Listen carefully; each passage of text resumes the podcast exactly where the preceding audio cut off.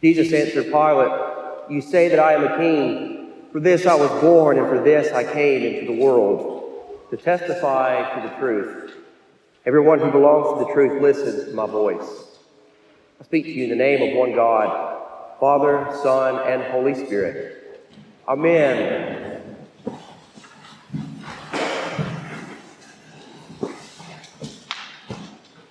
Anybody know any good lawyer jokes? I feel like people who tell the best lawyer jokes are lawyers. Now, I know that I could probably throw a stone in this room and hit a lawyer. The ones that I don't hit would be lining up to take his case. I feel like I could get away with lawyer jokes. I come from lawyers my grandfather started in 1955 the oldest law firm in Meridian, Witherspoon and Compton. And since then, my father and my uncle have followed in his footsteps. So I grew up hearing lawyer jokes.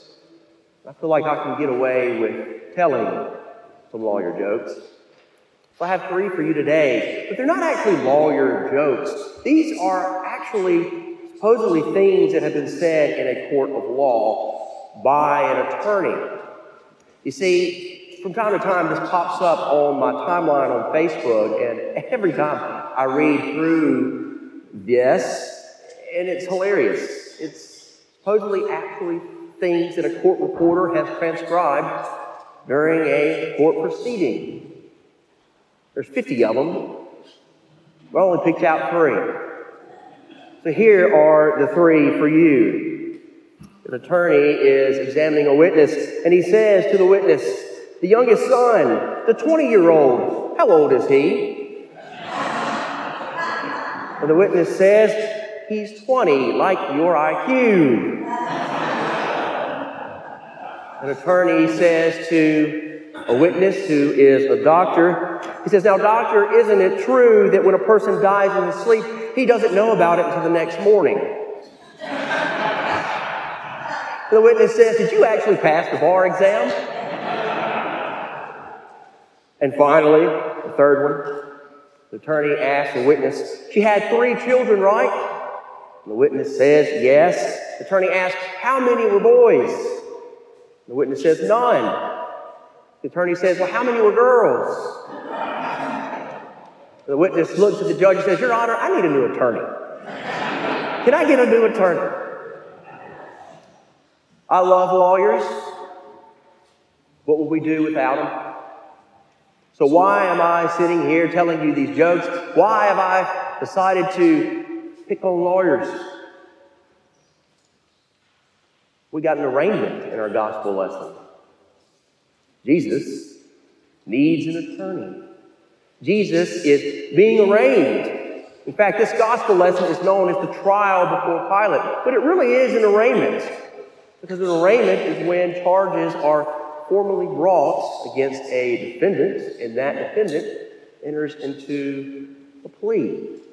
Of course, other things are done during an arraignment, such as setting bail and the conditions of bail and release, and then other court dates are set.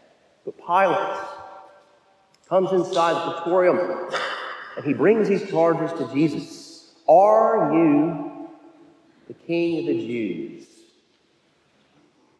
Are you the king of the Jews? Pilate has a lot of skin in this game as well. He is very interested in Jesus' answer. He is very interested in Jesus' identity, where he came from. I'm sure that Pilate has heard of Jesus. How could he not? The Gospels tell us that his fame spread throughout that whole territory. So I'm sure Pilate knows about Jesus. He wants to know, are you the king of the Jews? Because Pilate's one job as a prefect of Judea was to keep the peace, to stamp out any uprisings or insurrections. It was Pilate's job to make sure the only person in the world that was king was the emperor. Was the emperor. So he's got some skin in the game.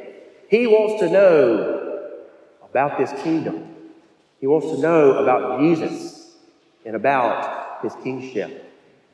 So he brings these charges to Jesus. He says, Your own people, the chief priests, your own nation has handed you over to me. What have you done? Jesus says, My kingdom is not from this world. If it was, my followers would be fighting to keep me from being handed over to the Jews. Then he talks about truth. Everyone who belongs to the truth listens to my voice.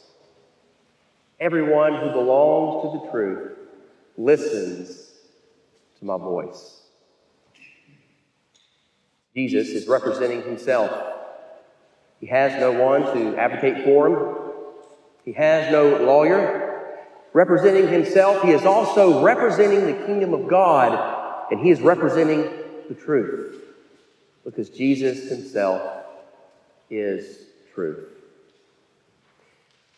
And then we get that famous question from Pilate. It's not in our gospel lesson, it is the very next verse before Pilate heads back outside to address the Jews, he very casually, offhanded, says, What is truth? What is truth? Truth was looking Pilate in the face. Pilate was looking into the face of truth. Jesus Christ is truth.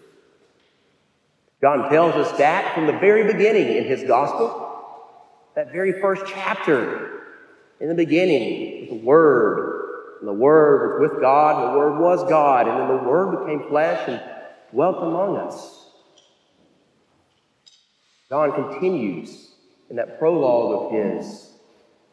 He continues by saying, The Word became flesh, lived among us, and we have seen His glory, the glory as of a Father's only Son, full of grace and truth.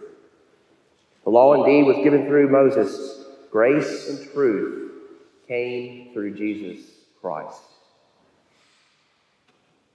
Today is Christ the King Sunday, or the reign of Christ. It is the last Sunday after Pentecost. It is a Sunday when we proclaim what Pilate dare wouldn't do. We proclaim to the world Christ is king. That we have no king except Jesus Christ, who has set all of us free. That is the truth. And truth is Jesus Christ.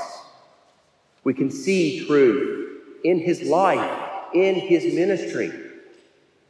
When we read these gospel lessons, when we hear the good news of the gospel, we see truth. Truth loves the poor. Truth lifts up the lowly. Truth fills the hungry with good things. Truth wept at the grave of Lazarus, and truth weeps with us in our sorrows. Truth loves the brokenhearted. Truth is close to the brokenhearted. Truth Love those who are poor in spirit, those who are struggling with their faith. Truth loves. Truth breaks bread with sinners and outcasts. Truth brings those on the margins of society back into the center.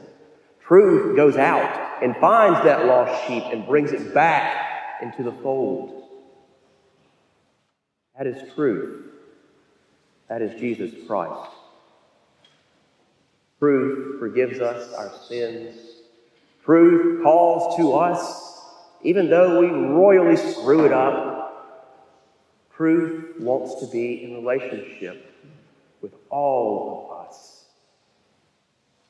Jesus Christ, the way, the life, and the truth, loves you truth loves you. Jesus Christ, the King of kings and the Lord of lords, loves you. Amen.